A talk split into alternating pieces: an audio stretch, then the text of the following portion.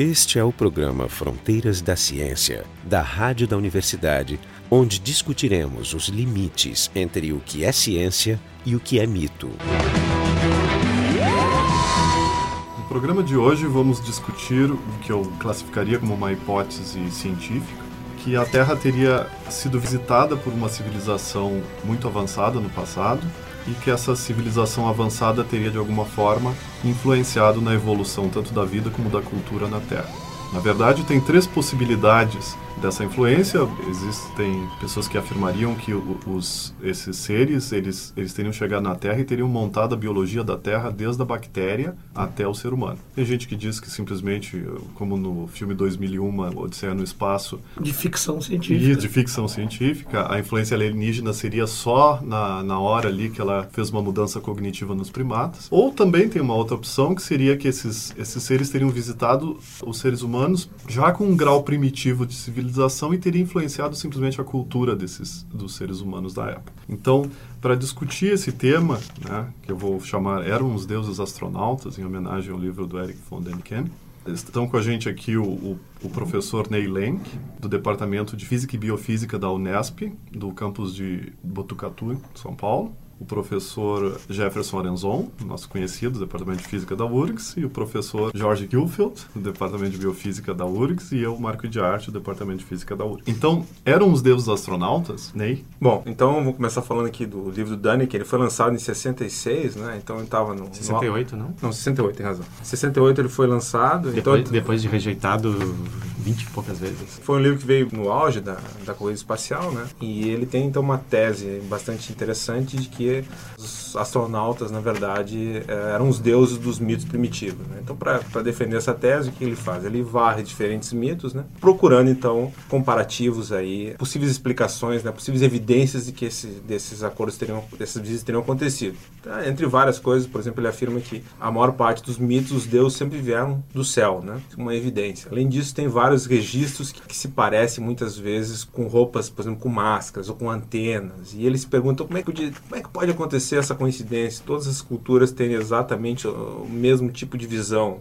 E ele explica isso então como a, a visita então de astronautas, né? que teriam vindo para cá. Mas é muito interessante porque, é, na verdade, o que como o livro hoje ele envelheceu um pouco, né? Ele usa várias ideias da ciência da época. Então ele compara a ciência de 1966 e considera aquela ciência como extremamente avançada. Então quando a gente relê o livro agora, está fazendo sucesso novo, a gente pode ter o prazer de reler, a gente vê que o livro tem alguns arcaísmos interessantíssimos, como eu estava mostrando agora para o Jefferson, tem um arcaísmo interessante. Ele acha que os, os astronautas viriam para a Terra e estariam usando regras de cálculo. A então, a então, cálculo então existem evidências, existem evidências que os astronautas teriam nos visitado com regras de cálculo. Né? Enquanto a gente sabe que Hoje a gente tem computadores extremamente poderosos. Na já, já tinha. É, que, que, hoje na época não existiam, claro. Não, já, não eram portáteis. Não, eram portáteis, mas Não eram portáteis. Então a gente sabe que eh, nós estamos muito longe ainda de conseguir atingir as velocidades que ele preconiza né, no livro. Ele diz que as viagens seriam possíveis porque... Até uma interpretação correta da, da relatividade, né? Que os, os, tempos de viagem seriam muito mais curtos devido à contração, à contração do tempo, que é previsto pela relatividade restrita de Einstein. Inclusive parece que ele... ele eu, não, eu não cheguei a procurar, mas ele apresenta uma suposta equação né, que, que não é equação, é, é cheia de, ele, de ele, ele, absurdos. Ele, né? ele, ele, inclusive, escreve... Não, tem, não, tem, não tem uma igualdade, não tem um sinal de igual. Não, não aqui tem, uma, sinal de igual. tem uma equação aqui, que eu não sei se ela é verdadeira ou não, ele tem a transformação de Lorentz aqui, que está certa, e ele tem uma outra equação que eu não conheço, que é a equação do professor Ackert, que eu não conheço, que é, hum. talvez fosse especialista para especializada para qual é Qual é a formação do Daniken? Qual é o background dele? Qual é? Eu... Reza a lenda que ele era um garçom interessado em arqueologia, história, lia bastante e que teve esse insight aí depois. De... Me parece que ele também ah. teve alguma questão de tentar... garçom tentar... muitos de nós fomos em algum momento da vida, né? Isso, né? Porque é. o nosso emprego... Não é eu trabalhei em farmácia. Ah, eu já estive em supermercados. Né? É. Eu trabalhei em armazém. Mas eu acho que não, não, não, é o caso do Daniken. Não é um argumento, portanto. Sim, não podemos usar. Mas o que a gente pode dizer da hipótese do Daniken é que é uma hipótese científica que ele tenta comprovar usando arqueologia e antropologia. É, e é importante assim. dizer assim, ó, que, relembrando o que a gente já comentou nos programas, o que, que seria científico ou não científico. Existem duas características que são fundamentais para uma hipótese ser considerada científica. A primeira e mais evidente é a de ser comprovável ou testável. Uma hipótese que é não testável não é científica por definição, porque ela não pode ser testada. E essa é uma hipótese testável comprovável. Encontrar uma evidência é possível em tese. A segunda coisa é, além de ser comprovável, ela tem que ser consistente com o conhecimento anterior. E se ele é muito contraditório, evidentemente, não quer dizer que seja impossível, apenas dificulta né, a demonstração. Então, eh, no caso aqui, não há críticas quanto à cientificidade. Mas o interessante é que o Ney começou falando da, da, do paralelo com a corrida espacial, né? que ele veio nos anos 60, mas eu acho que uma segunda coisa que para mim foi mais decisiva para estimular esse movimento dos deuses astronautas e outros, que é a cultura hippie e nova era, que também cresceu muito nos anos 60. Foi uma crítica, especialmente no seio da classe média dos países envolvidos, ao sistema consumista, do capitalismo e tal, e queria se libertar disso, copiar modelos de vivência existencialista mais orientais. Mas o que, o que isso teria a ver com viagens, é, com visitas? Um, um pouco, é, para com isso fazer uma, uma, um pouco, eu acho que no fundo, isso é uma hipótese que eu estou levantando, enfim, eu já li algumas coisas mesmo, mas em parte é uma coisa que eu penso, porque é, é uma interpretação alternativa da realidade, e, e isso é a filosofia da nova era. Tu vê coisas opostas ou diferentes diante do que tu está na tua um, frente. Um, um, ponto é que o...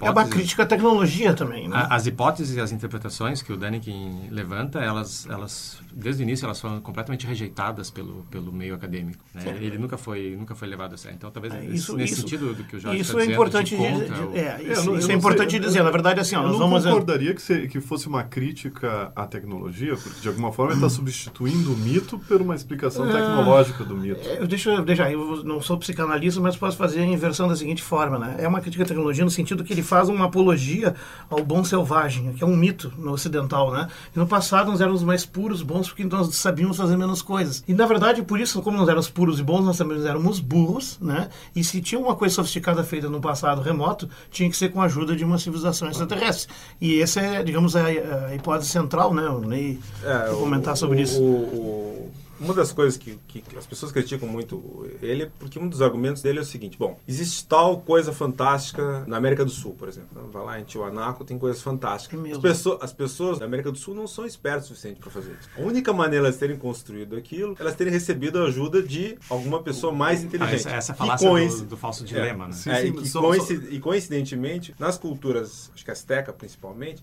tem uma mitologia de que os deuses eram brancos. Existe essa mitologia de fato, ela está ela tá, marcada. Então isso já, de certa maneira, ainda, ainda colabora mais para esse Isso, etnocentrismo por sinal, extremamente... isso, isso ajudou a, a, a invasão espanhola, né?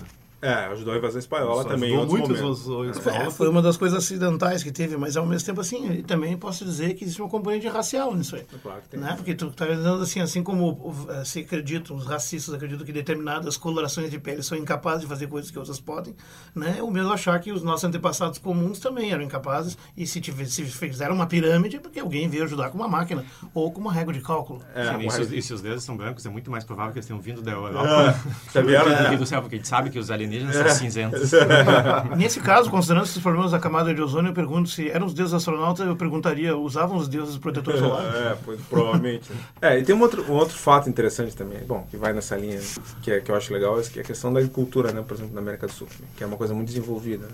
A agricultura incaica... é- Incaica, extremamente desenvolvida. Ela foi muito importante para o próprio desenvolvimento europeu, né? Isso, isso às vezes é perdido, né? Que, aliás, fez perder a riqueza que tinha aqui, né? Só, só os incas cultivavam mais de 200 tipos de gramíneas. E se perdeu essa informação. perdeu né? Coisas. é Então, um- Ele- eles tinham os, os- os diferentes, as diferentes altitudes. Eles tudo adaptado para cada lugar. Pra né? cada um lugar tipo de ar- arquitetura quase artesanal, assim, né? Ad hoc. né? Então eu, acho que isso também, de certa maneira, é, mostra um, um certo, um certo racismo por parte do Deniken, né? Com e as certeza. pessoas a- acabaram meio que, que apoiando. Né? Porque está dentro do referencial típico do europeu e do branco de classe média de que se. Mas é basicamente o que ele dizia que os povos antigos eles eram ah, completamente incapazes de fazer ah, obras arquitetônicas, mas por outro lado eles eram capazes de entender a mensagem que os supostos deuses astronautas estavam passando para eles, o que não devia ser também nada simples. É, né? tem várias contradições aí. A, a- a outra delas, talvez interessante, que a gente vai discutir depois um pouco da casuística na, na parte seguinte, mas que é, assim, a gente já teve dois programas aqui onde se mencionou a história dos objetos voadores não identificados. E, e quais são os dois tipos de evidências que são trazidos normalmente para eles? Ou são relatos, que são coisas objetivas extremamente complicadas de, de valorar, ou são provas, materiais, que, que em geral são ou fotografias, ou filmes, ou registros de radar, ou amostras materiais. Isso seriam três tipos de provas físicas. Bom, o interessante é que tu pode demonstrar que os relatos não são confiáveis,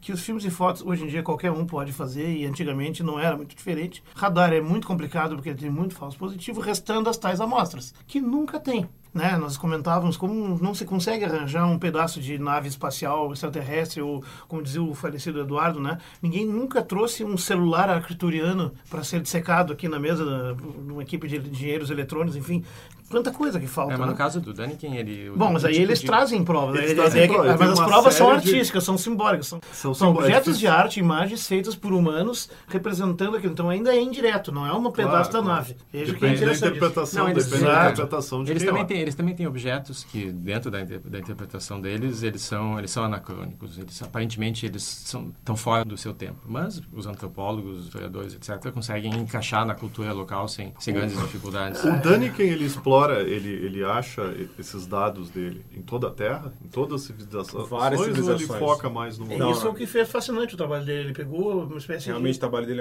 é, é É um muito... pupurri cósmico. Muito interessante. global. Ele vai da Bíblia, ele pega texto babilônico, ele pega texto egípcio, ele pega É, esse é outro tipo de A evidência que ele da América, são as da- lendas. É, É, traça as lendas, os mitos, É. né? Ele se concentra muito na África, também tem várias coisas interessantes na África, então ele faz um estudo da mitologia na África. Acho que tem um ponto interessante que olhando o livro de 68, eu fiquei, nós, né, tivemos aqui, vários de nós tivemos aqui para visitar a Bolívia lá, e a gente olha que nas fotos antigas como, como aquelas coisas eram um pouco importantes, na verdade. Tu vê pelo, pelo estilo de foto que parece que elas estão mal cuidadas, estão abandonadas. E o Dani que teve o mérito, teve algum de transformar esse lugar em lugar de visitação, né? Então Ele foi, cle- um, pop- ele foi um popularizador, Popularizador da arqueologia, do de- arqueoturismo, né? Não, acho que o- um dos grandes méritos do Daniken é que ele chamou a atenção, ele, ele fez um efeito parecido com Star Trek naquela época. Ele direcionou muita O gente... que é Star Trek, Jefferson? A jornada... Ah, Jornada nas Estrelas. É esse, esse onde Sei. tem os Jedi, esses... né? Não, não, não. Não, vai, vai ser expulso aqui Não, eu porque tu sei, não eu passou o teste de nerd. É, exatamente, eu sou- explica. eu sou é o do tracker, Spock, eu sou- é o do eu sou orelhudo. Não, não, mas... Não, ele, ele, ele atraiu, acho que, o interesse de, de muita gente nessa, nessa geração para astronomia, para história, arqueologia. A leitura, para mim, do livro foi muito importante. Eu, eu conheço gente que esse foi o único livro lido na vida. né? É, na verdade, a arqueologia é uma coisa fascinante e ele chamar atenção para isso é legal, mas assim, chama atenção precisamente já dando, emprestando uma interpretação errônea e que complica muitas coisas. Eu acho que o serviço mais é mais negativo que positivo. Vamos falando sobre mitos, por exemplo, nós temos antropólogos, historiadores e pensadores poderosíssimos aí, que com textos muito importantes, que é, por exemplo, o Joseph Campbell, que é um cara que explora o conceito do mito, vale a pena, tem até uns DVDs aí, umas entrevistas com ele que são imperdíveis, te encontra nos locadores. Um outro cara é Mircea Eliade, que também analisa os mitos e busca coisas ancestrais neles, e é muito interessante. Eric Fromm, por exemplo, que é um psicanalista da linha freudiana, fez uma análise das- dos mitos antigos e tal. Então, não é que não existisse esse tipo de literatura, acontece que ele fez uma versão pop, e ele pegou juntando um mito pop do disco voador e um pouco, como eu acho também, um pouco essa filosofia nova era. Vamos pegar uma visão alternativa de tudo. Vamos considerar que o mundo é mágico e no passado era mais mágico ainda. Mas tu sabe a quem remonta a hipótese do, do Daniken? Não sei. É, te- Provavelmente é bem mais antigo. Não, eu li, eu li um, um artigo que rastreava um pouco qual, é, qual teria sido a influência, e é, é o Lovecraft, HP Ah. Lovecraft. Por sinal, eu, eu, Os mitos eu, eu li na, eu, eu li na Wikipedia que provavelmente algumas, algumas das partes deste livro seriam, vamos dizer, Do Lovecraft. Mas o baseadas Love- Lovecraft em, é da virada história. do século e o Edgar Rice Burroughs também tinha histórias assim. Eu vou, eu vou interromper vocês também. um pouquinho. Vou interromper para dizer que esse é o programa Fronteiras da Ciência. A gente está discutindo se os deuses eram astronautas. Eu queria que o ouvinte, então, olhasse a nossa página, que é o frontedaciencia.urgs.br. Front com temu. Front, Front da, da Ciência, Ciência. tudo junto, ponto urgs.br. ufrgs.br. Então, eu queria, nesse segundo bloco, vocês completassem o que vocês estavam conversando aí, mas também que a gente começasse, então, a investigar os pontinhos, assim, vamos fazer uma pequena dissecação no livro do Daniken, olhando caso a caso. Não, acho Não, que uma, deixa, uma deixa eu só pergunta. encerrar o comentário que está fazendo é que o Lovecraft ele, ele, ele criou esse um conjunto de mitos, né? Os mitos de Uma série de histórias. Né? Não só ele, esses esses monstros criados ali, eles acabaram permeando toda uma literatura gótica de da época. Né, os monstros acabaram tendo os mesmos nomes. E, e existem trechos eh, onde o Lovecraft diz explicitamente que ah, esses eram ah, seres que viveram há há muito tempo na Terra e que eles ter- teriam vindo do céu. Então está ali explícito. Né? E existem pessoas que fazem a conexão, fazem todo o caminho que levou até o, até o Ah. Em si é nada novo, porque na primeira metade do século XIX também um concurso entre amigos eh, fez um concurso para escrever histórias, né? Três amigos, o escritor mais famoso da época fez um conto que ninguém lembra qual é. A esposa dele chamava Mary Shelley, É, escreveu o Frankenstein, Frankenstein. e o amiguinho dele se chamava Bram Stoker, escreveu Drácula, que foi o cara que ficou mais famoso de todos. Mas o escritor mais famoso na época mesmo, que mais vendia, era o marido, o Percy Bysshe Shelley, né? E, e, foi, e Drácula é a origem do, do, que mais vende em livros hoje, porque o que tem de livro de vampiro é uma mitologia derivada. Olha, enfim. Eu, eu, só queria comentar uma coisa rápida com vocês estavam falando, eu meio que me, me, me percebi no fato. Na verdade, acho que a origem, o, o sucesso do livro do Dunning é o, é o mesmo motivo do sucesso dos mitos antigamente. Na verdade, o Dunning ele trouxe para a Idade Moderna exatamente os mesmos mitos que existiam naquela época, ou seja, que, a, que o homem tem uma origem extra-humana. Vinho velho em garrafas novas. Entende? Na verdade, ele, ele, retoma o mito. Então, talvez o pai de sucesso dele seja exatamente isso, porque ele retoma o mito antigo e se coloca numa nova roupagem mais credível para nós. Botou é Zeus é... com slack e cabelão. Entendi, é, é, o homem ficou, ficou, especial de novo. Tá, é, só, e, é, legal. Ah, inclusive, existem variantes da, da hipótese que diz que todas as religiões é, acho que até o próprio Dani que fala isso, né, teriam essa origem, suposta origem é. extraterrestre. Né? Extraterrestre. Mas vamos, vamos olhar os, os, é, a, a, a, questão então seria assim, e, mas essas provas que ele apresenta são verossímeis? Né? Elas comprovam, elas são tão inexplicáveis que a melhor hipótese seria, de fato, elas representarem evidências de visitas antepassadas seja, de civilizações? O que, o que, a gente costuma falar em ciência, quando a gente está fazendo esse tipo de análise, é a, é a gente tem que comparar a hipótese contra a hipótese nula é chamada hipótese nula, que significa que não, não eram. Não houve visita de astronautas, seres extraterrestres, de civilizações avançadas. A Terra simplesmente evoluiu como evoluiu. É, o Daniken sempre apresentava a coisa como um, um falso dilema, né? Sim. Vocês acham que aqueles idiotas burros fizeram essa, essa pirâmide? Ou ela foi construída por, um, é, por civilizações tô... super... Né? É. Bom, não é nenhuma nem outra. Já é simplesmente é. aqueles povos que não eram nada burros, tinham tecnologia... E mão de obra escrava em massa. Bom, mas isso é importante também. Mas vamos ver os casos... Vamos, vamos, vamos, a gente começa com o mais pobre de todos, antes de entrar na Bíblia, é pirâmides, né? É. Pirâmides são construções que são comuns em diferentes culturas pelo mundo todo. Isso é um fato antropológico, arqueológico clássico. E ele explora que pirâmides muito grandes, feitas com pedaços, com pedras muito grandes, são uma dificuldade técnica muito grande. E aí, basicamente, a alegação é: a pirâmide de Gizé, no Egito, jamais poderia ser feita por mãos humanas, porque as pedras pesam 40 toneladas cada uma. Ah, e tem a numerologia então, das, do tamanho da base. Ah, isso é isso, isso eu queria comentar. O, um dos argumentos que o Daniken tem é o seguinte: se a gente pegar a área da base e dividir pelo dobro Onde da... Onde é fica a base? Porque conforme a, tu cava na areia,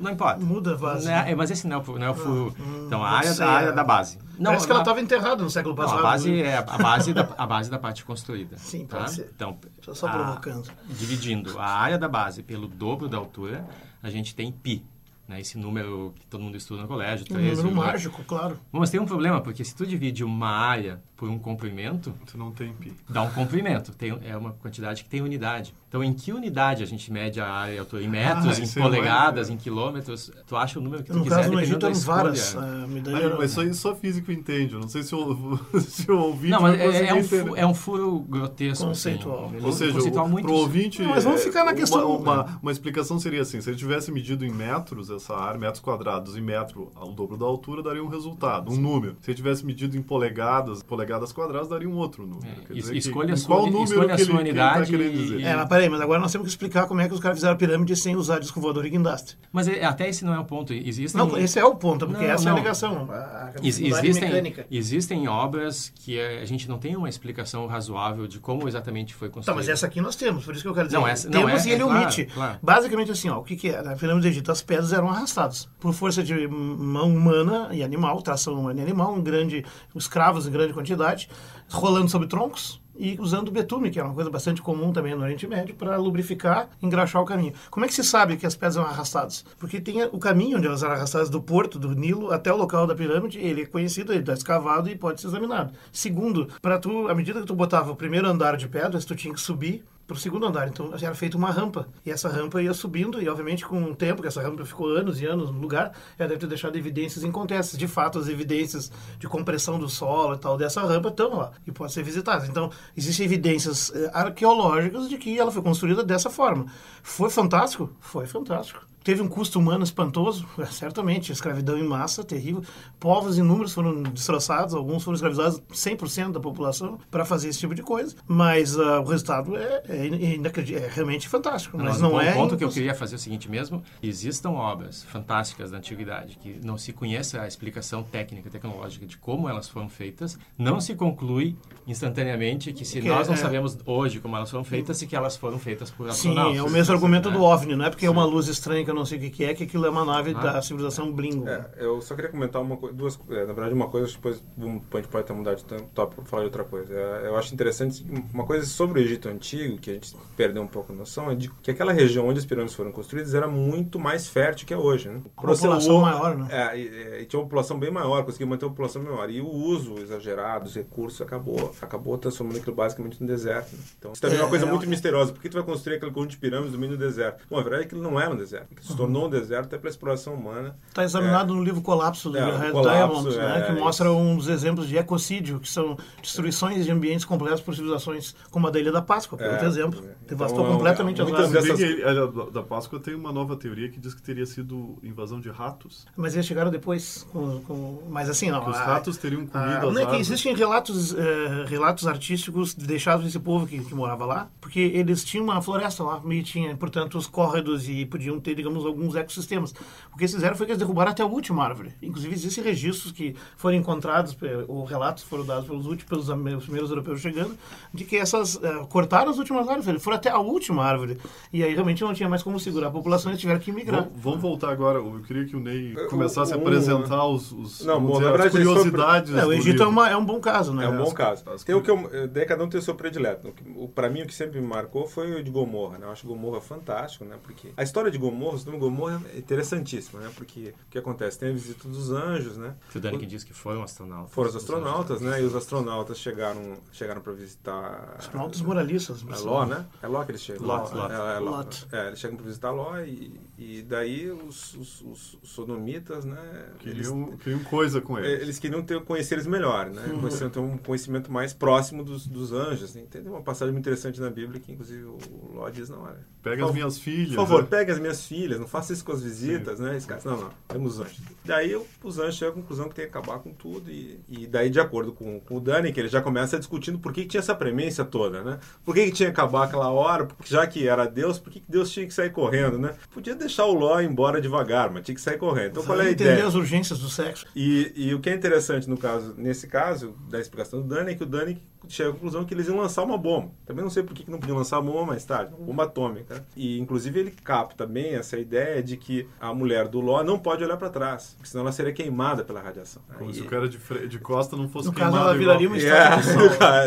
ela e ela, no caso, olhou e virou uma estátua de sal, né? E aí ele diz que esse sal, na verdade, é uma vitrificação. Ela foi vitrificada. Só a porque estava sabe- virada de costa. Só porque ela tá virada de conta. A gente sabe, eu na não verdade. conheço nenhuma explosão térmica que vitrifique carne humana. Todo Carne caso é humana, uma discussão toda, né? Que pode ser feita. Não, Não, mas isso não- acontece no momento que tu, se tu olha pra ela. É, Né? se tu olhar, Se tuas tu costas. olhar, ah, é. tuas costas têm é uma barreira. Talvez ela estivesse usando Então, um manto é. de titânio, não sei. E daí ele diz, inclusive, que essa questão de cegar, né? Que é no livro, né? Ele diz que é exatamente igual ao que aconteceu em Hiroshima e Nagasaki. É, né? está explorando o que é o, digamos, o imaginário dos anos 50 e 60, que era isso aí. Era, Que era isso, né? era, era a Guerra Fria, era a expectativa da Guerra Atômica, o medo de ver uma luz no horizonte e segundos depois se transformar numa nuvenzinha. Não, né? essa- essa- eu tinha Que, aliás, é um esquecido- medo eu que tinha tá esquecido voltando, da história da bomba, é muito, muito É, interessante. realmente é, é um... E, e- e- e- e tem a ver com o que foi dito antes, né? Hoje em dia a gente olha e vê que ele está congelado na tecnologia da época, né? Isso. É, ele, Porque- tem, ele perde um pouco, né? É, por que uma bomba atômica? Por a que não uma bomba- de nêutrons? Por que não uma bomba bacteriológica, que é mais sádica? Bom, mas uh, Por- não, eu até digo, por que, uma civilização tão avançada usaria uma bomba? Por que, que eles não fizeram. É, não um desintegraram eles com um né? É, porque naquele momento as bombas nucleares eram o que estava atormentando. Não, e era, o- era o ápice do. do- do- É, então, É, mas outros exemplos assim que poderia citar. Que, que Mas o, o Daniken, ele, eu, eu, eu não consegui ver, mas eu sei que acabou de sair uma, uma série de quatro ou cinco episódios né, de, sobre, sobre o assunto montado pelo, pelo Daniken, saiu no na Inglaterra. Aliás, eu vou aproveitar para Então malhar acho que ele provavelmente deve ter atualizado os, os- a, Eu- pelo menos a tecnologia que agora É, deve ser que eu saiba, que eu saiba, te- tá, tá, tá, tá, tá, tá, tá sendo exibido inclusive no Brasil. Eu vi, eu vi no Brasil recentemente, estão, estão exibindo uma, uma releitura do que é muito estranho, porque de certa maneira ele, ele entrou no submundo do esquecimento, né?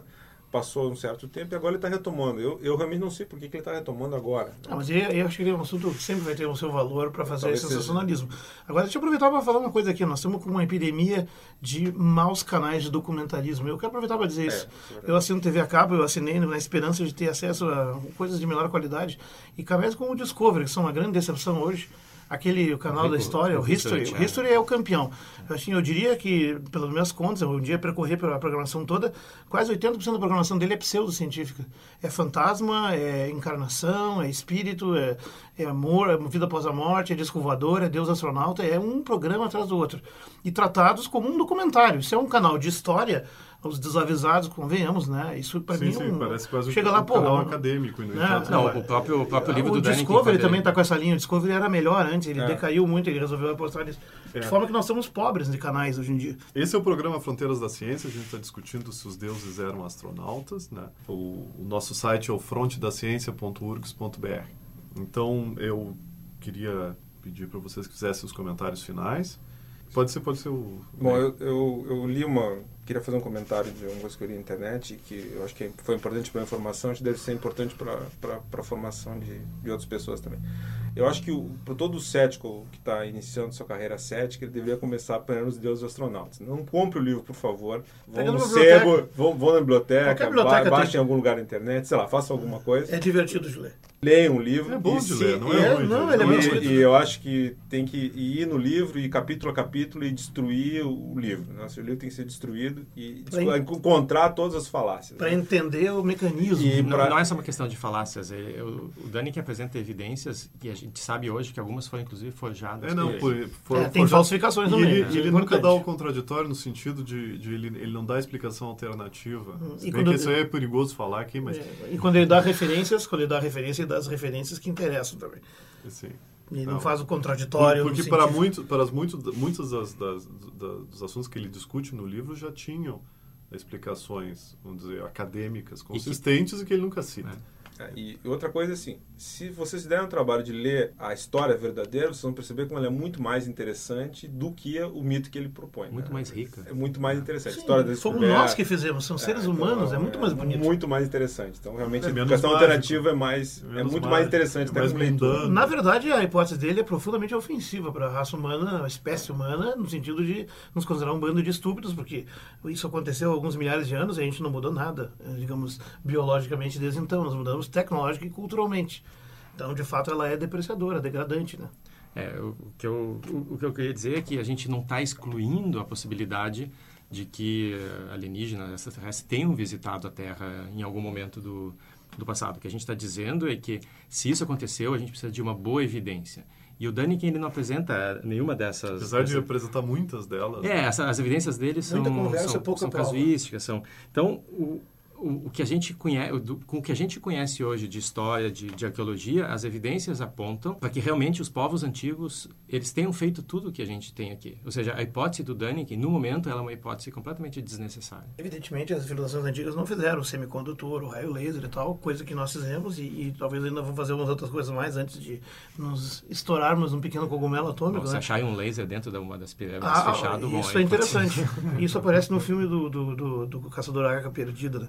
Mas é uma hipótese científica, a possibilidade. É um Como é laser que que é? está na é Arca que da é? Aliança, tem um laser lá. É bom, mas não, isso é ficção, a é gente vai ter que desdobrar melhor. Vai ter que ser outro programa. Isso, não, é. mas assim, a, a cientificidade da hipótese é a seguinte, não, não, é, não, não, não, é, não é impossível que encontremos evidências de visitas anteriores de civilizações, assim como não é impossível que encontremos evidências de visitas agora, só que elas não apareceram ainda. E vai precisar um pouquinho mais de esforço que um monte de conversa mole em cima de coisas que a arqueologia já tem um bom trabalho acumulado de desenvolvimento, de explicação, e encontrar essas provas. Por exemplo, uma das, em exobiologia, astrobiologia, uma das hipóteses mais é, aceitas como viáveis é que civilizações avançadas, como a velocidade da luz é uma limitante importante, uma das possibilidades é que as civilizações não vão viajar em pessoa, mas mandariam sondas automáticas que viajam até um sistema planetário e lá se utilizam os materiais minerais disponíveis para fazer réplicas e dali partem para outros locais. São as chamadas sondas autorreplicantes de von Neumann. E, e talvez em algum lugar do sistema solar, talvez até na Terra, poderíamos encontrar uma delas e seria uma excelente evidência se encontrada. Agora, nós não encontramos. né? Nem, nem cabe, talvez, sair procurando elas, porque tu vai procurar como um troço desse. É Só um achado ao acaso. É, eu acho. Poderia, eu, inclusive, não identificar a sonda. É bem provável, né? Sim. É. Ela poderia ter uma escala também. Ah, ela podia ser tão micro. Ah, Ela está na 15 dimensão. não, do tamanho de um vírus, talvez Só- os vírus. só É, tem uma tem coisinha ba- isso. bacana que eu esqueci de dizer, que existe uma, uma lei que é a terceira lei de Clarke. É, Arthur, Arthur Clarke foi um dos maiores escritores de ficção científica do, do século passado. que Ele diz o seguinte, qualquer civilização que seja suficientemente avançada é. em, em termos de tecnologia, ela é indistinguível da mágica. É, Então, qualquer tecnologia suficientemente avançada Sabe? indistinguível da magia. Para qualquer um. seja, co- se alguma civilização aparecer aqui e a gente reconhecer como uma, uma civilização extraterrestre, ela não é suficientemente avançada, enquanto ela não parecer mágica para nós. Sim, É verdade. A lâmpada elétrica é uma magia para muitos povos do mundo, pois é. até hoje. E, e eu acabei não falando do raelismo. Eu tinha- Nem vai dar tempo. falar. Não, eu, eu só mencionar. Eu acho que eu tenho dois minutos. né? Não, eu só ia dizer que o, que o raelismo é, é uma. A gente pode até discutir no outro programa. É uma religião que, que a gente podia dizer que, que é relacionada com as ideias do Daniken de, de que a gente foi visitado por seres e a gente vai voltar a ser visitado por seres. É uma religião até. Acho que ele merece um, um- um programa inteiro, porque tem É, até. tem pouco pra falar, tem pouco pra possessão, falar, mas é- tem encarnação. Não, mas é, é uma religião ateia, na verdade. Ela é ateia porque ela não acredita em, em seres divinos, mas acredita em extraterrestres muito avançados que nos visitam e nos criaram. Né? É uma- É ideia interessante. Tem uma série de desdobramentos muito interessantes, inclusive. Eles têm uma coisa chamada meditação sensual, que faz com que seja muito atraente para solteiros. Pois é, pra esse solteiro. tipo de, de religião. Tá, esse foi o, o, o A programa. ciência vai ter que desenvolver técnicas assim para atrair mais cientistas. Isso. Esse é o programa Fronteiras da Ciência. Hoje a gente discutiu sobre se os deuses eram astronautas, de acordo com o livro do Eric von Däniken. Estiveram aqui o, o professor Ney Lenk, do Departamento de Física e Biofísica da Unesp de Botucatu, São Paulo. O professor Jefferson Arenzon, do Departamento de Física da URGS. O professor Jorge Kilfeld, do Departamento de Física da URGS. E eu, o professor Marco Diário, da Física da URGS. O programa Fronteiras da Ciência é um projeto do Instituto de Física da URGS. A rádio da universidade não é responsável por eventuais opiniões pessoais aqui expressas. Técnica de Gilson de Césaro e Neudimar da Rocha. Direção técnica de Francisco Guazelli.